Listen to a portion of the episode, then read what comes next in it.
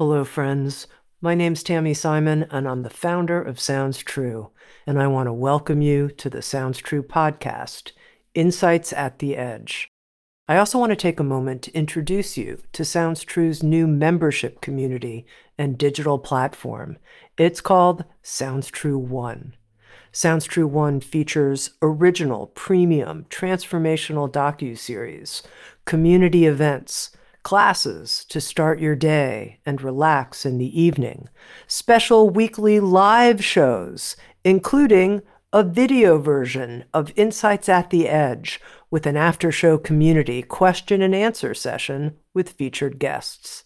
I hope you'll come join us, explore, come have fun with us, and connect with others. You can learn more at join.soundstrue.com. I also want to take a moment and introduce you to the Sounds True Foundation, our nonprofit that creates equitable access to transformational tools and teachings. You can learn more at SoundsTrueFoundation.org. And in advance, thank you for your support. This conversation has been many moons in the making, and I'm so happy that it's happening now as Andrea Gibson has been named the Poet Laureate of the state of Colorado. What a joy to be able to have this conversation so soon after that appointment. Andrea is one of the most celebrated and influential spoken word poets of our time. Best known for their live performances, Andrea has changed the landscape of what it means to attend a poetry show. Andrea is a truth teller. Their poems center around love, LGBTQ issues, spirituality, mental health, and social justice. The winner of the first Women's World Poetry Slam, Andrea is the author of seven award winning books and seven full length albums, most recently, a collection of poems called You Better Be Lightning the poet laureate of the state of Colorado, Andrea Gibson. Hi. Hi, Tami. Hi. So good to be here. What was it like for you to receive that appointment? Mm. How did it mm. happen? How did you respond inside? I knew that I was in the in the final. I, I saw um, I got an email about being in the final four of folks that they were looking uh, to select, and then I uh, had a meeting with Governor Polis, and he asked me if I was up for it. And I said, absolutely, I am up for it. And so here we are. It was really exciting and it was really sentimental in lots of ways because I've spent a lot of the last 20 years on tour, uh, just traveling around. But I learned everything I learned about writing from the poets of Colorado. So to have this opportunity to just be back in the heart of it again and to be able to uh, you know create some help create some magic for other writers in the state just feels wonderful to me. Now andrea you and i started corresponding when you shared with me that a cancer diagnosis that you received now something like two years ago created a profound transformation in your life and that you wanted to talk about it and let people know really what's possible in terms of inner transformation, inner sight. And I wanted to start our conversation by learning more about what happened. I mean, in reading carefully your letter to me, and then also watching now some of your more recent video performances and poems. This is my language now. I would say you had something like a spiritual awakening upon receiving your cancer diagnosis. And I wonder how you relate to that term and yeah, share share with me your experience. Yeah, so 2 years ago I was diagnosed with a, a very aggressive form of ovarian cancer and um, it had been my fear my uh, my entire adult life because my Um, my aunt died of ovarian cancer, and my grandma, who I was very close to, uh, died of a broken heart soon after. I had lived my life um, with so much fear, and I feel like maybe everybody can say that, but I mean, I was having chronic panic attacks for for over a decade. Um, and when I was a child, my life was just ruled by fear. I think I was probably the most fearful person I ever knew. And I was uh, an extreme hypochondriac. Um, I was I would get deported from airplanes, uh, d- having a panic attack. It was it was just a, a giant part of my life. And so when the thing that I had feared my whole life happened, um, so I, I, remember I was in uh, I woke up from surgery where they I they didn't know if the what they had seen on the CAT scan was um, cancerous or not, but I woke up from um, surgery and they told me it was, and almost immediately I could feel something changing. Uh, for example, I was in that room, and granted, I was on drugs, but even as they started to wear off, I could feel that the texture of my life was already different. Um, for example, whereas a day before I might have been annoyed by my father, suddenly he's in the room and I'm thinking, this man is the best father in the world. I'm suddenly my partner and I had been having trouble, and suddenly I just felt so much love for her. And I was overcome with this um, sort of sense of being adored and cherished by the universe and also a sense that every uh, living being was.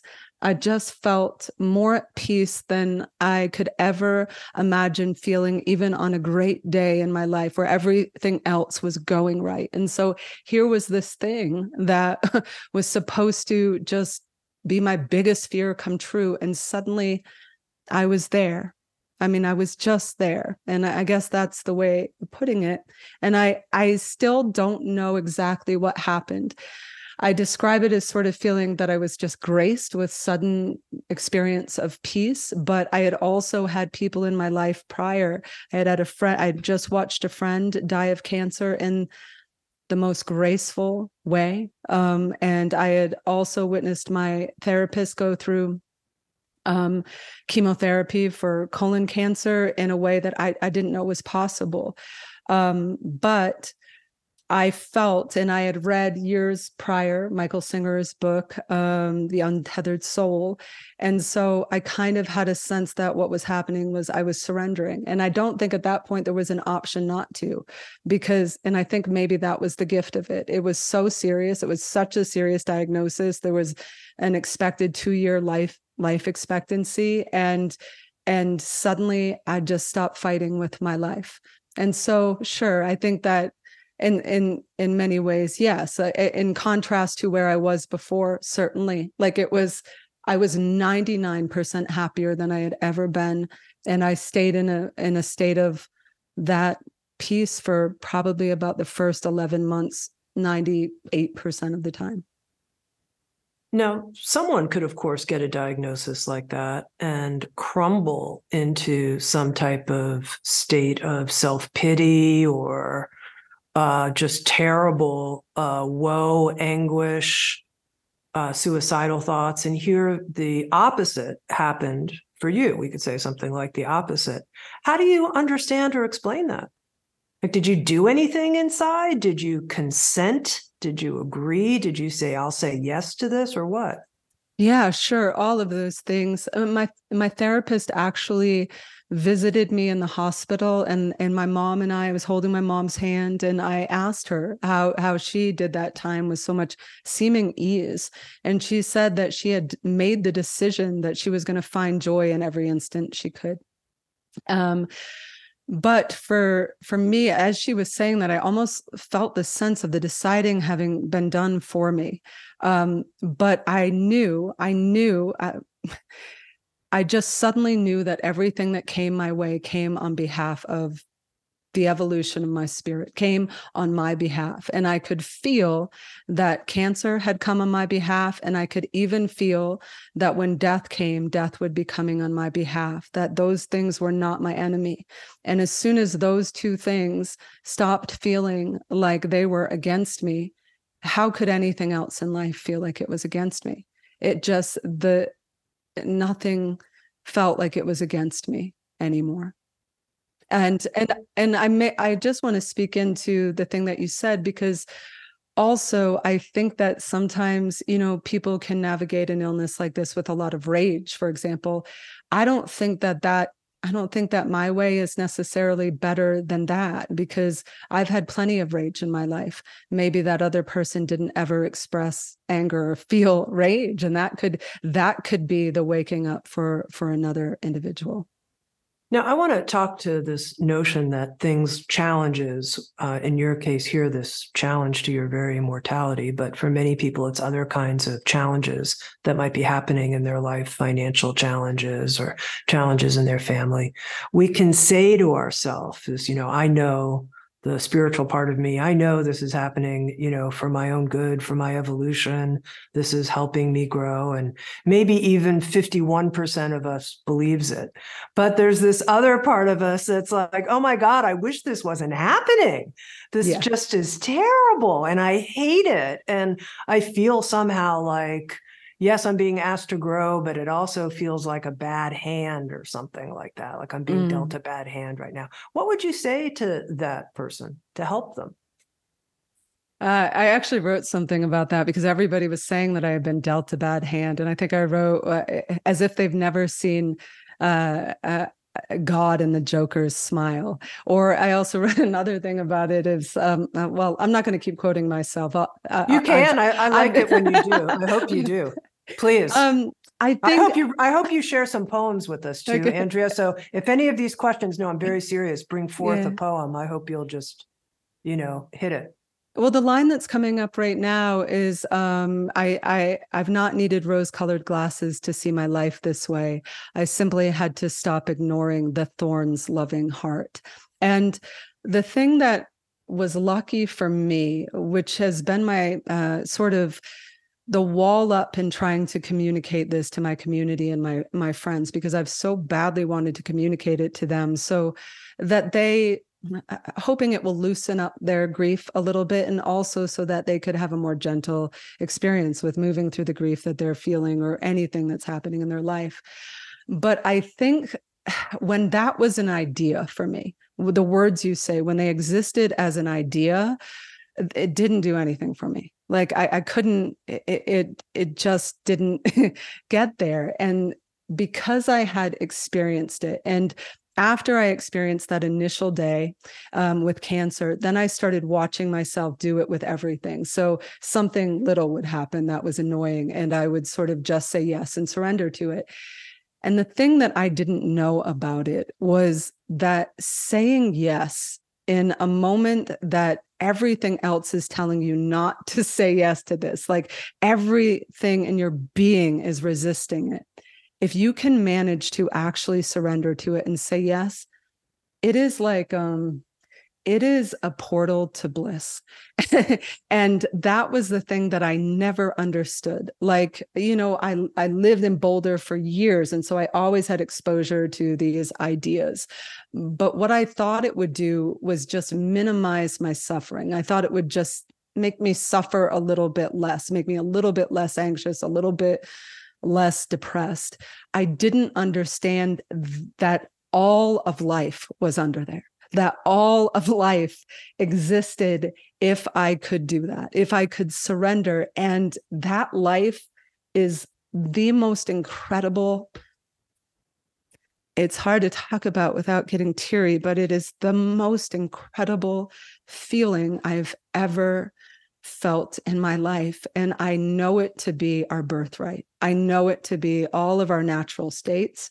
And it is in there and so i think that's it it's like if if somebody felt it once if if you surrendered to one difficult thing and you you feel that i think at that point you understand okay this this is worth doing and it, it becomes easier to do You mentioned Michael Singer's work with his book, The Untethered Soul, and with Mhm. Sounds True, he's created a program called Living from a Place of Surrender. And what he talks about is the Shakti, Mhm. the energy in the body. And I'm curious, is that what you're pointing to here? And when you say the most incredible feeling, when you say yes to this unwanted thing, can you describe, oh poet, describe the feeling to me? Tell me what it's like. It's almost like feeling the entire life force of the universe is within you. And, um, or I'll speak for myself. I'll, I'll, I'll, I'll say what happened to me. It was like I, I felt the life force, just the whole universe was within me. I suddenly stopped feeling separate from anything. For the first time in my life, I felt this intense sense of deeply loving myself. And I also understood self love in a new way, where um, I recognized self love as loving the whole world. That those those things just went hand in hand. I, it, feeling into that love for myself, and it wasn't an idea. I think for many years I tried to get to a place of self love. I considered myself an authority on the topic, um, but I was always trying to think myself there. You know, I was trying to get myself there with words and thoughts and it, it wasn't that at all. And so yes what you're talking about is just this um, and i and i think michael actually talks about it uh, uh, it moving up upward um, and that's how it feels and almost like my jaw is dropping like wow. And the teary thing about it is is how simple how simple it was. And I think that I I felt a little bit lucky to have not really been on a spiritual path because I could recognize that what got me there was the not trying. And so later, like a year later, when I started to feel it sort of where I would have more moments of it not being there, I realized that I was trying so hard to get back there. And there is no way to try hard to get back there.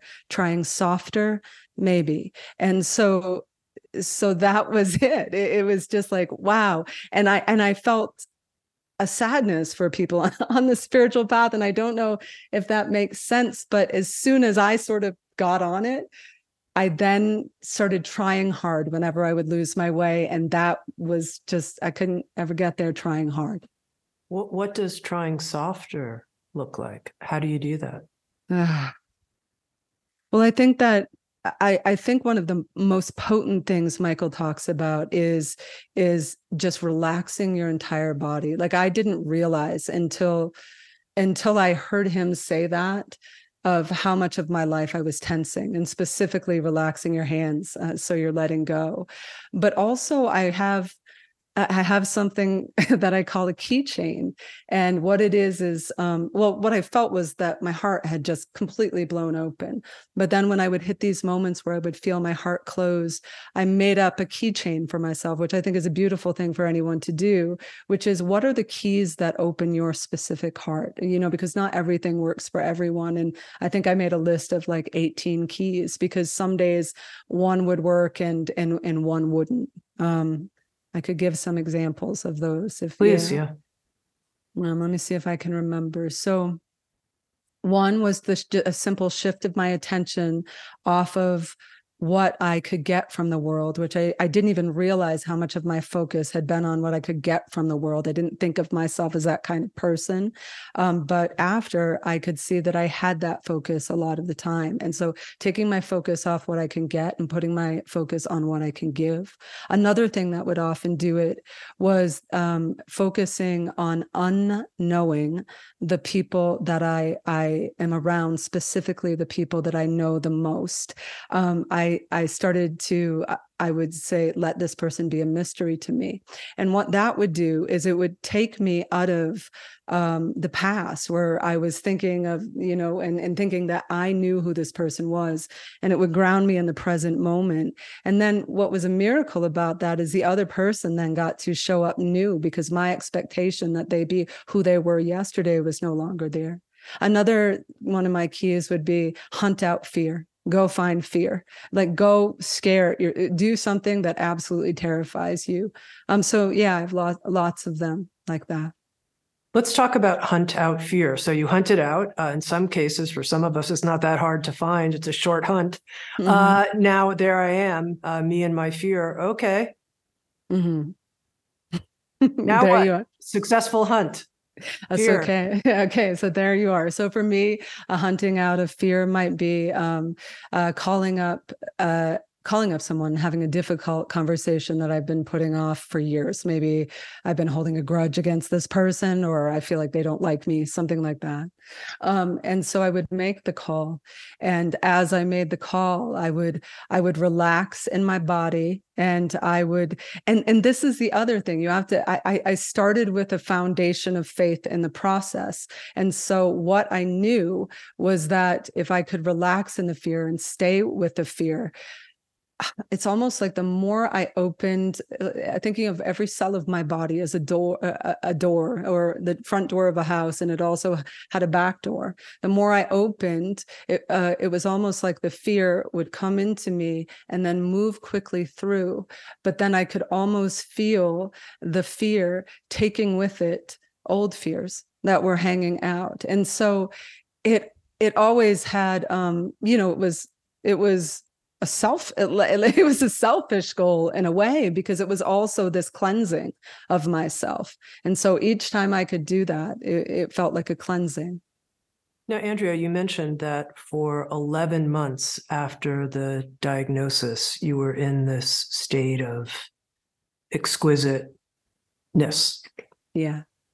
Feeling cherished and cherishing others. But then it shifted yeah. What caused it, do you think, to shift? And now you're back, you know, more, I think, where many uh, practicing softer spiritual practitioners find themselves, or maybe you're not quite there, but like kind of like I had it, I lost it, it's sort of here, it's not here. I mean, or mm-hmm. did something permanently change? Uh, just trying to understand your experience. Yeah, so I I've thought a lot about that time. So one of the things that happened is that I'm not going to go into is there was a, a trauma of a friend in my personal close community, and excuse me, it was something that was it was really upsetting uh, and i found myself having a difficult time surrendering in a way that i hadn't and i realized that i was struggling to surrender to other people's pain. And also at that time i was um, I was getting involved more politically, and I could tell that it was pulling me back to the to the land of my beliefs. And um, you would think that have not having beliefs would make me stagnant and no good for the world. But it turns out the fewer beliefs i had the more capacity i i had to show up in the world. And uh, in a way that I respected and that I thought could actually help. Um, so I was sort of entangled uh, politically. I was struggling to surrender um, to other people's pain, and then right around that time, I I had a recurrence, and I also had um, yeah, so I can talk about that later, but I think that was what happened. And I didn't have a practice the whole first year. It wasn't like I was actively meditating. There was not something that I was doing. Um, if ever there was a day that I, I lost my way, um, I I could listen to something. I could listen to sounds true, listen to somebody talking, and somebody would say, not say anything for 45 minutes that would click but then one word and i would click back and suddenly i'd be seeing clearly and i could tell by honestly my thoughts would uh, how many thoughts i was having but also the shape of my thoughts and if they were negative about other people, if I was tending to judge, if I was judging my own life, if I was feeling sorry for myself. Since then, what it has been is been in and out, in and out, in and out. You know, I can I can get um like I can get triggered in ways that I I couldn't the first year, but my baseline is something that I never imagined would be possible. I mean, so to update you, um, in April, I got word uh, I my cancer came back and it had kept coming back after chemotherapy. And so in April I went into the doctor and at that point uh, the doctor said that my cancer was considered incurable.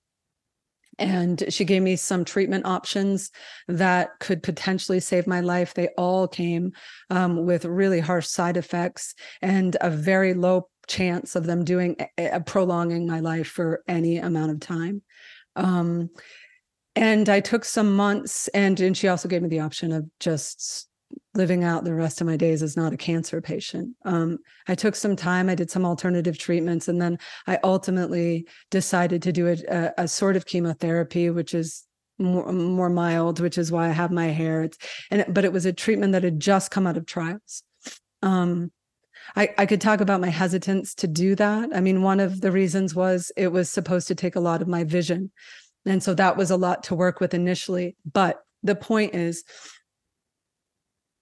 I went on that um, med and um, and I've just been like every so right now my it actually worked my cancer markers are back down to where they might be when i have no evidence of disease in my body it doesn't mean i go in for an infusion in a couple days it could very well go back up but this is what I'm navigating right now. Like I'm navigating, I could die any day.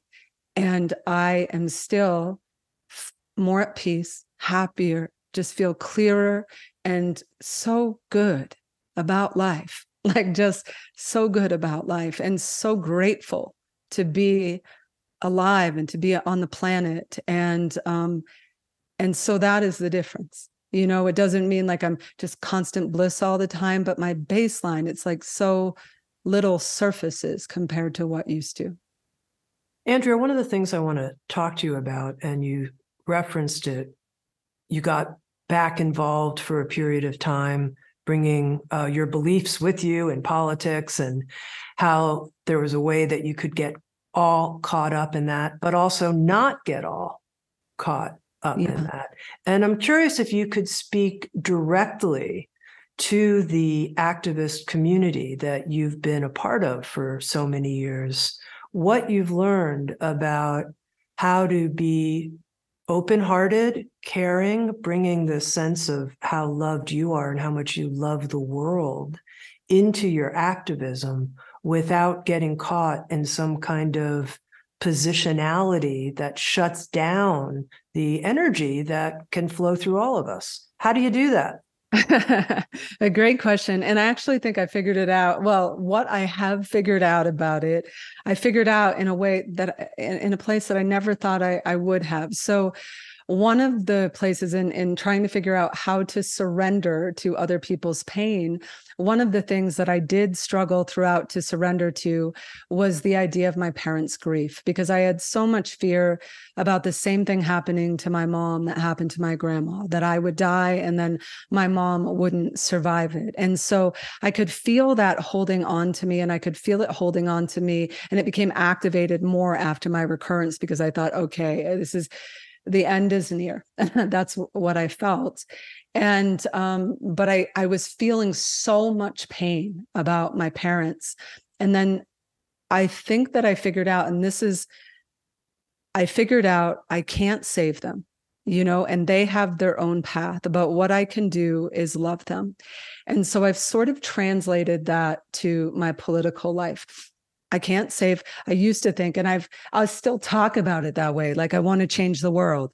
I think all of the poets that I know have not grown out of that feeling of, you know, that's why we're still poets. We want to change the world. We want to save the world. That's that was always the texture of it. But it's since changed for me in that I think of saving and changing as the way I might think about a codependent relationship I was having with my family or with a partner to say i want to save or change a partner that just you you can recognize that immediately as toxic but to say you are going to love a partner isn't and so i think of the world that way i'm no longer here to save the world or change it i'm here to love the world and um and I don't know if I'm answering your question at all, Tami. Will you remind me? My my memory can be a little bit choppy from chemo. You are because you're talking about loving the world. it sounds to me not taking a position or a belief system against as much as speaking your heart about what you're for. The question had to do with how do you bring this new surrendered consciousness into the world of social injustice? How do these mm. things meet inside of you?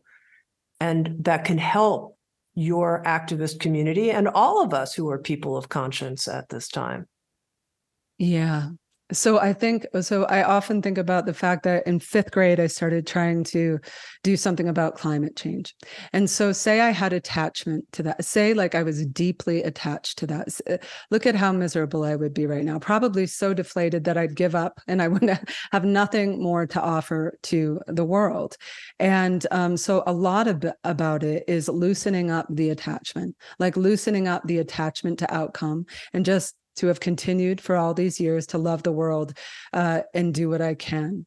The other thing is I have shifted my attention in my writing and in like what I, I want to try to do. Whereas I, I would I've said so many times, like when the even when the truth isn't hopeful, the telling of it is. And so I used to do shows where I would tell the truth about all of these political topics. And I almost made hankies a merch item because everybody just sobbed through the whole show. That's all we did was cry through the whole show. And since my diagnosis, I've I've been wondering, is that the most potent thing to do? Now I know the necessity of telling the truth, but there is another thing that I can do as a writer, and that is I can imagine the world that can be, and I can start helping other people imagine the world that can be. I heard somebody, and I don't know who said this, but we can only go where we have first imagined. And so if we can't imagine it, we can't create it. So my writing has changed and what I talk about has changed. For example, if I want to talk about climate change, I'm not talking about the mountains uh, burning. I'm not talking about that's, I mean, there's an importance to talking about that. But right now, the things that I would talk about to try to get that to shift is bees fall asleep in flowers when gathering nectar whales commonly follow their injured friends to shore um, so their friend won't be alone when they die and all of these beautiful images about our world why is our world worth saving when i was I don't know how old I was, 24. I wrote a poem, and the last line was Everybody knows what you're against, show them what you're for. And I, I don't think I did that in my writing for all of these years. I think that I I was out of so focused on what was wrong with the world that I almost lost track of what I was for and I lost my capacity to articulate what I was for. So those are some ways I'm seeing all of this come into um, my politics and, and and my desire for social justice. But the other thing at the heart of it is being in the chemo room with with people of very different values. Like i was sitting in the chemo room next to a man wearing a maga hat and on the other side was uh, i, I don't want to give details of people away but but in that space i could i could just well we're all navigating our mortality and i'm uh, i felt that we weren't separate and i could understand our lack of separateness in uh, in a really big way and so I don't tend to box myself in anymore. I try to be in the moment and um and just see what my what my heart wants to do. There are a couple of questions that are really important to me personally, Andrea. So I'm going to go ahead and uh, mm. just bring them bring them up right now. One of the things that I really admire about you is that you seem willing to be something like wholly yourself and I think a lot of us feel we want that. And maybe we're mostly ourselves some of the time, something like that. I'm 85% of myself occasionally. Yeah. What do you think enables people? What has enabled you, to whatever degree you are, to be fully ourselves, not holding back some portion, not keeping some part hidden tucked away but no i'm i'm actually going to be the supernova of me whatever that is i love that phrase that's beautiful um I think the first thing is just the gift of mortality. And I keep trying to talk about this. I keep I keep trying to express this and, and I can tell that it can be difficult for some people to grasp. But um, knowing how brief my my life is or how brief all of our lives are it just it, it's it's so difficult to give a crap about what doesn't matter. Um, i wrote a love poem for my partner shortly after my diagnosis where i said i had no idea how much would change when all that mattered became all that mattered. And so that's sort of what happens when you feel into mortality, the brevity of your own existence, the brevity of everybody's existence, that we're going to say, and if you feel into the enormity of that, it's very, it's very difficult to keep caring what everybody thinks. And um, and I've been watching it. So I'm fascinated with this because I also, again, did not think of myself as somebody who spent a lot of time caring what people thought. And now I watch it and I can see it in every all the time like i can i can see it in myself often where i'm like oh there it is there it is and things that i think have no idea for example um, a few days after chemo, I was doing a walk around a lake and I said to my partner, I'm not feeling well. I got to go back to the car. And so we went back to the car. And then later I realized we didn't go back to the car because I wasn't feeling well. We went back to the car because I was afraid of somebody else seeing me collapse and what they would think about me. So, all of these things that I didn't even think were were me worrying about like caring what other people think and um just to pay attention to it it just shakes it up. It's hard to keep caring once you see it and for me one of the most vital parts of that was to not really even put like yes i could see where i was caring about if people thought i was doing something wrong but one of the real quick ways to nip it in the bud is to pay attention to when you're caring when if somebody is telling you you're do, doing something great you're doing something right. And as soon as i could just sort of start shaking that off myself i felt far more far more myself. So when somebody tells you what a great poem or a great compliment or a great whatever how do you react inside now I think it's a, I think it's beautiful because because it's um uh if it's a poem it was a an experience of me just, being in the creative place and and being loving and the other person uh, being loving. It's similar to with the Colorado poet laureate thing. I could very distinctly feel what the me 3 years ago would have felt and I could feel the ego attachment I would have to it. And sometimes I know this is going to be weird to say, but there's part of me sometimes that wishes I still had that. like sometimes I wish that I would have that like a little a little bit more because there are ways that I sometimes just feel a little bit hmm, kind of in another realm. Like I, I don't quite know how to explain it but there are little parts of it sometimes that that don't feel human and i can kind of like almost think oh i would love to have called I, I don't know. It's hard to explain Tami but i could just feel the distinct difference and it doesn't mean that energy isn't just loving and it feels nice to me. It's just hitting a different it's hitting a different part of me. Well i'm, I'm interested in this different realm. Would, is, would you say that like now at this point you have sort of one f- foot in the human realm and one foot someplace else? And if so can you describe to me more what that someplace else is? Well for the first year i couldn't say um whenever because i would have lots of people in my life who were very much into manifesting and and things like that. And i couldn't get myself to say for the first year i want to live like I could not say that because I was trying to be impeccable with my word and I would feel into myself and I couldn't find that wanting um, in myself. And so uh, I lost my train of thought again. Remind me of what you're saying, Tami. I asked you, do you have one foot in this world and one mm. foot in quote unquote another world? And what is yeah. that other world? Yeah. Yeah.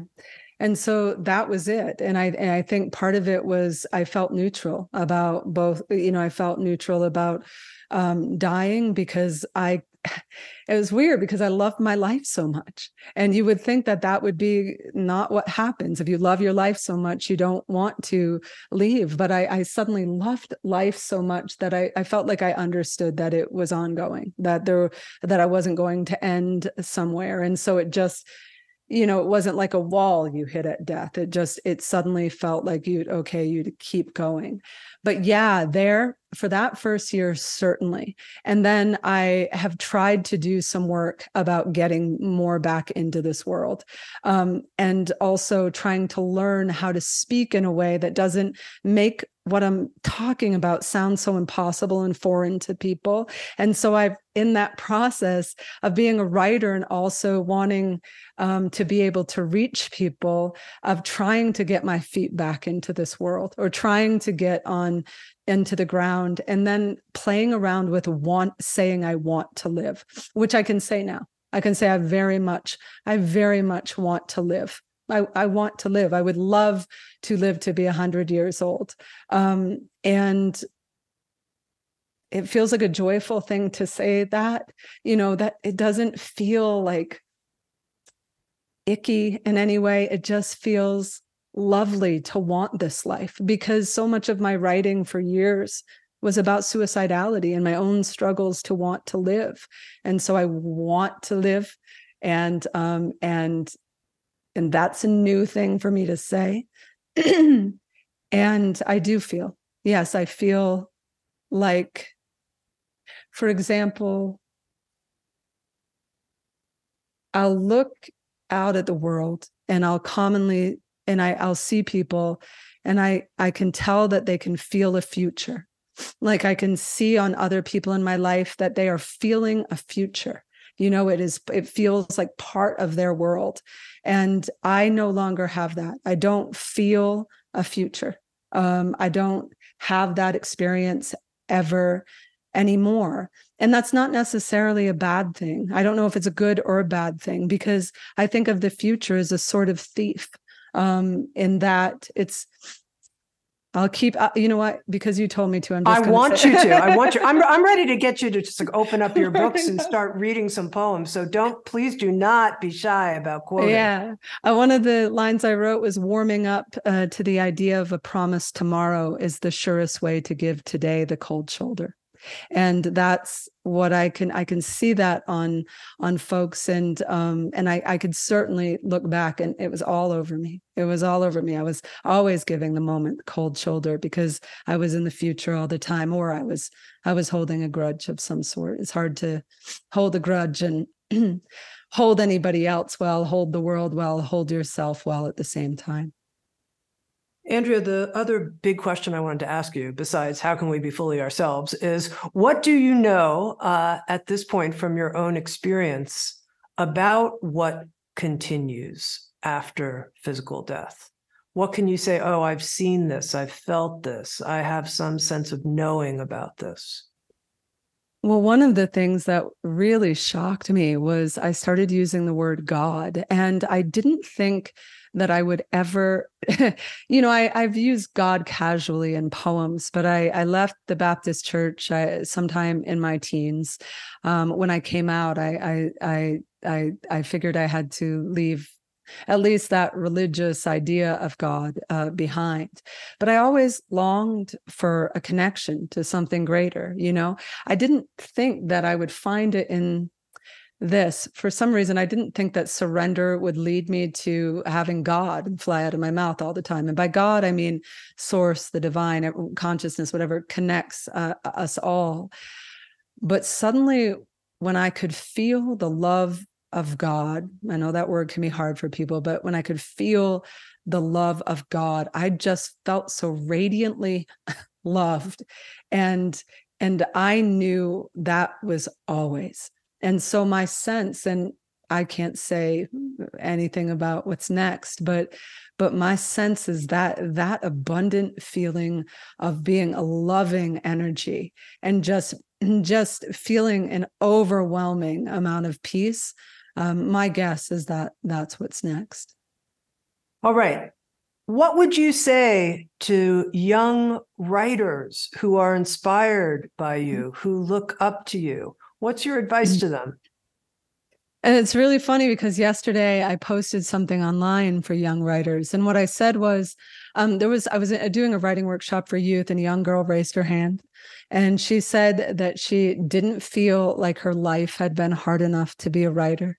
It really broke my heart. It was, it was just so, I felt so sad hearing that because I know, especially in the spoken word movement, which tends to be um, political, social justice oriented poetry, um, we're typically writing about pain, or a lot of us are writing to try to use the page as therapy of sorts. And so we're going into really uh, heavy stuff. I've written about, yeah, like I said, suicidality, sexual assault, the massacre at Pulse nightclub, like all of this stuff. And so um, there's so much importance in that. And also writing from a place of contentment, writing from a place of joy or peace or awe. The idea that there could ever that the, what's wrong with the world is that there's too much joy in it is, is is so sweet to me, but that's not the problem with the world. And so I think what I would say uh, to young writers is honor wherever you're at. The most important thing is to be authentic, and that's another thing on my keychain is is um, is be authentic, be true. Are you being? Tr- is there a way you can be more true in this moment? And so to be true. And then the other thing I think, especially which I've been trying to talk a lot about this for us on the, the left, because I think this tends to take us out of presence, is there seems to be right now an idea of like a, a pressure for an, a homogenization of thought, that we all think the same things. If we even vary a little bit politically, um, then, you know, we're we're terrified of getting called out or or something happening of being told that we're awful for having a different thought.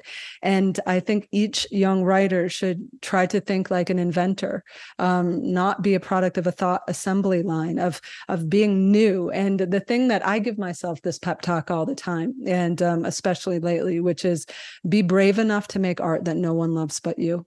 Like make art that you love, and um, that love will come through. And you know what will happen is other people will love it too because you do. There's a, a, quote from your work that I picked up on. Picasso said he'd paint with his own wet tongue. and it was sort of the passion behind making art. And I, Yeah. I wonder if you can comment on that. Yeah, he said I'd paint with my own wet tongue on the dusty floor of a jail cell if I had to. And it's the idea of just creating. And I remember I had a professor in college ask me if I had to write. He said, Do you have to write? And I also was doing a lot of visual art at the time. And so I sat with myself and I thought, No, I don't have to write. And he said, Well, then don't bother. You should stop now. and I thought, okay, okay. And and then I sat with myself and I was like, I don't know that I agree with him. Like I, I don't know if it has to be a have to, but the pull, the pull is is so big in me and it's it's annoying at times. It's annoying because it finds me at 3 a.m or it finds me at midnight. I now have a, a, a rule with my partner that i can't listen to anything or watch anything creative after 7 p.m or i'll be up the entire night um, but i would say it's biggest for me right now you know because right now I, I think it's the first time in my life that i felt called. I felt called to share um, creatively the truth of what's been happening for me and i don't know if i ever felt that call before. Um, i just feel it it's just it, it's almost loud in my ear like experience life tell the truth about it and then let it be and it's weird because i i also have lost my attachment to being the one that tells it in a way um, I have a friend, Ethel, who just al- always is offering me so much insight. And right after my diagnosis, she said something to me that, you know, the art that you came here to make, you might, you might make after, um, you might make after you die. And I think of it now that um, I don't own anything. Like I don't want to occupy language. Um, I want to um, I don't think what I mean is I don't think I can die and take anything with me. Like, I don't think there's anything I got in me that this world is, if I die, the world is going to struggle. I think it's just going to scatter like a seed, bloom, you know, in somebody else's typewriter, somebody else's paintbrush. And, and, um, and I think that's how energy works. Yeah, I'm, I'm glad you're bringing this up because I pulled a, a quote from one of the things I read about you that I thought was really curious. Almost all art is made by the dead and we don't mm. know it. And I thought, I don't know if I fully understand what Andrea is saying here. So, is what you're saying is that our experience and life force still inhabits the universe, even if it comes through another person, or that people are like channeling spirit presences, or, or what do you mean by that? I think I think that well, first of all, that the energy, like so if I'm leaving, eh, say I leave, say I leave tomorrow, and I have so many ideas in me, I don't think I'm going to bring those ideas with me. I think that they are an energy that are going eh, that I will that will just be handed off to others, like either somebody who knows me or somebody doesn't, who somebody who doesn't. But my grandma, my grandma Faye, who was the one um, who died after my aunt's death, when she died, I inherited her thimble collection and um and i when i got them I, in the mail, I put one on all 10 of my fingers and I started typing poems. And it was like we were making art together. And that was years, years and years ago. But I've felt it in a way ever since. And maybe that is what people are doing, you know, when they're they're channeling, but maybe even when people aren't conscious of channeling, because my whole life as I've written, I I will bust out of my writing room and tell whoever is home, I would say, I just wrote a line I didn't write. Somebody else, I just wrote a line I didn't write. Somebody else wrote it for me. And I think that is the experience of being a writer is you're opening and you're opening to energies. And I feel I I I feel um yeah, I, feel all of it that those of us in form um are probably just, you know, plagiarizing the ones who are not in form. Andrea, can we end with a poem? Any poem, your choice. Okay, okay. Let Any me poem. All right. Ah. Do you want a short one or long? I think I want a long one. I just like listening to you. Okay, so I'll tell you this. Uh, this is the first poem in my book. You better be lightning, and I'm going to share it with you because I don't know why this was, but I always thought I was going to get cancer at 45 years old. and I got it at 45 years old. It was so wild. But right before I got cancer, I wrote this book. And I didn't always write. Um, for, I do now, but for many years I didn't write where I was. I write. I wrote where I wanted to be, and I tried to use the poem as a roadmap uh, for living. And so um, this one, I just wanted to touch into my astonishment, and it's called acceptance speech after setting the world record in goosebumps. And this is a great writing prompt for any writers listening. Uh, write uh, an acceptance speech for a fictional award. I wasn't by any means a natural. Was not one of those wow hounds born jaw dropped. I was tough in the husk went years untouched by rain took shelter seriously even and often especially in good weather my tears like teenagers hiding under the hoods of my eyes, so committed they were to never falling for the joke of astonishment. When I was told there were seven wonders of the world, I trusted the map, believed I had seen none of them. Of course, beauty hunted me. It hunts everyone, but I outran it, hid in worry, regret, the promise of an afterlife or a week's end. Then one day, in a red velvet theater in New Orleans. I watched Maya Angelou walk on stage, 17 slow steps to the mic. She took a breath before speaking. I could hear God being born in that breath. My every pore reached out like a hand pointing to the first unsinkable lotus in the bayou of the universe. I'd never felt anything like it. Searched the encyclopedia for the feeling's name when I got home goosebumps. Afterward, I thought, well, I can do this. Started training morning to night, crowbar swinging like a pendulum at the wall of my chest, tore the caution tape off my life and let everything touch it.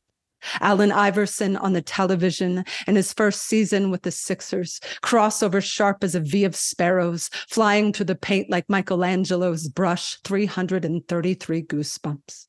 My baby sister, sober for the first time in 13 years, calling to tell me she just noticed our mother's eyes are green, 505 goosebumps. One day, my friend scored tickets to a Prince concert, tiny venue. I was right behind the sound booth. Prince's entire band that evening were women. At the end of the show, the sound person turned around and whispered, He didn't play one song in his set list the whole night. I live on stages. I know what it is to scratch a plan, but not the whole trip and still arrive to your destination 200 years before your time. 421 artists formerly known as Goosebumps. But that's just the fancy stuff. Some of them came from simple facts. It rains diamonds on Jupiter. Blood donors in Sweden receive a thank you message when their blood is used. One night in Michigan, my friend, still undiagnosed, could not uncurl her fingers to strum her guitar, so she sang the chords instead. It was the first time in my life I'd seen pain become an instrument, 10 dozen goosebumps for each and every note plucked from the string section of her refusal to silence her dream. After that, Nothing in the world was gray. Even the movie of my past was released in color. The oldest man in my hometown could not get to the door to listen to our carols, so we went inside and sang at his bedside instead. 24 boots on the front step catching snowflakes with their tongues, 776 goosebumps. At one point, everything started doing it a sincere apology, an enemy's love poem, the moon rising over the continental divide. My love and I thought it was a car driving off a cliff, and suddenly nothing in the world was dying. You ever felt that? A split second when nothing in the world is dying. 888 goosebumps. And the next day, I sharpened a tiny axe so I could split the seconds myself. Too much lives in a moment to not feed it to the fire in the heart slow. A Missoula treehouse filled with candlelight, the octopus documentary, the biggest dog in the shelter hiding behind a teacup chihuahua, and the woman who came to adopt a cat, taking all three of them home. There is no escaping the magic now. Beauty caught me and never let me go. And the thing about the world record is if someone breaks it after me, oh, and they will break it after me, I will love that so much that without even trying, I'll just break it again. Andrea Gibson, Poet Laureate of the state of Colorado. Truth teller, big hearted friend, Andrea. Thank you so much. Thanks for Thank being you. with us here. Thank you so much, Tami. I loved being here. Have a wonderful day. And if you'd like to watch Insights at the Edge on video and participate in the after show Q&A session with our guests, come join us on Sounds True 1, a new membership community featuring award-winning original shows, live classes, community learning, guided meditations, and more with the leading wisdom teachers of our time. Use promo code PODCAST to get your first month free. You can learn more at join.soundstrue.com. Sounds true, waking up the world.